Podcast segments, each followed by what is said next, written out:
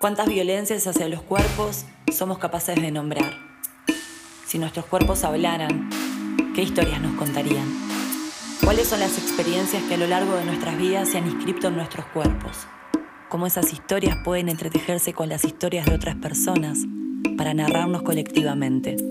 Corpografías, Narrar desde el Cuerpo, es un proyecto de arte y feminismo que busca visibilizar y reflexionar sobre las violencias y las opresiones que se imprimen en los cuerpos de mujeres y disidencias. Corpografías Podcast presenta Frío, un relato escrito por Morgana. Frío, tan frío, ese frío que te recorría la espalda cada vez que te parecía que algo no iba bien. Frío, como el cachete de aquel viejo que te corría la cara para darte un beso en los labios. Frío, como la tristeza cuando te dejaban de lado en los juegos del jardín.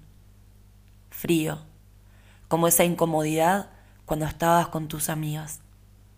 Frío, como cuando la maestra te gritaba y humillaba frente a toda la clase. Frío, como las manos de tu primo tocándote sin permiso. Fría, esa frustración cuando hacías algo mal.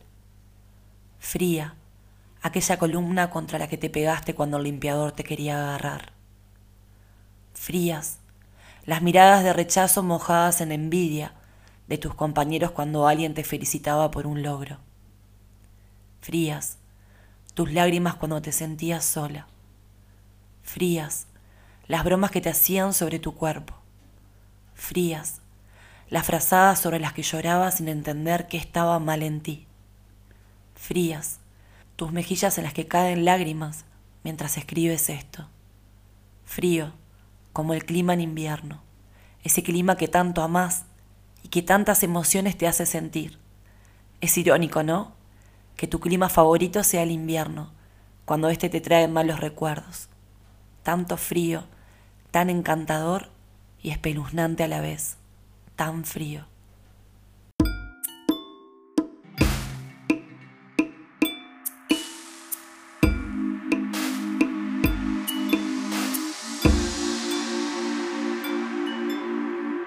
Corpografías Narrar desde el Cuerpo es realizado con el apoyo del Fondo Concursable para la Cultura del Ministerio de Educación y Cultura de Uruguay.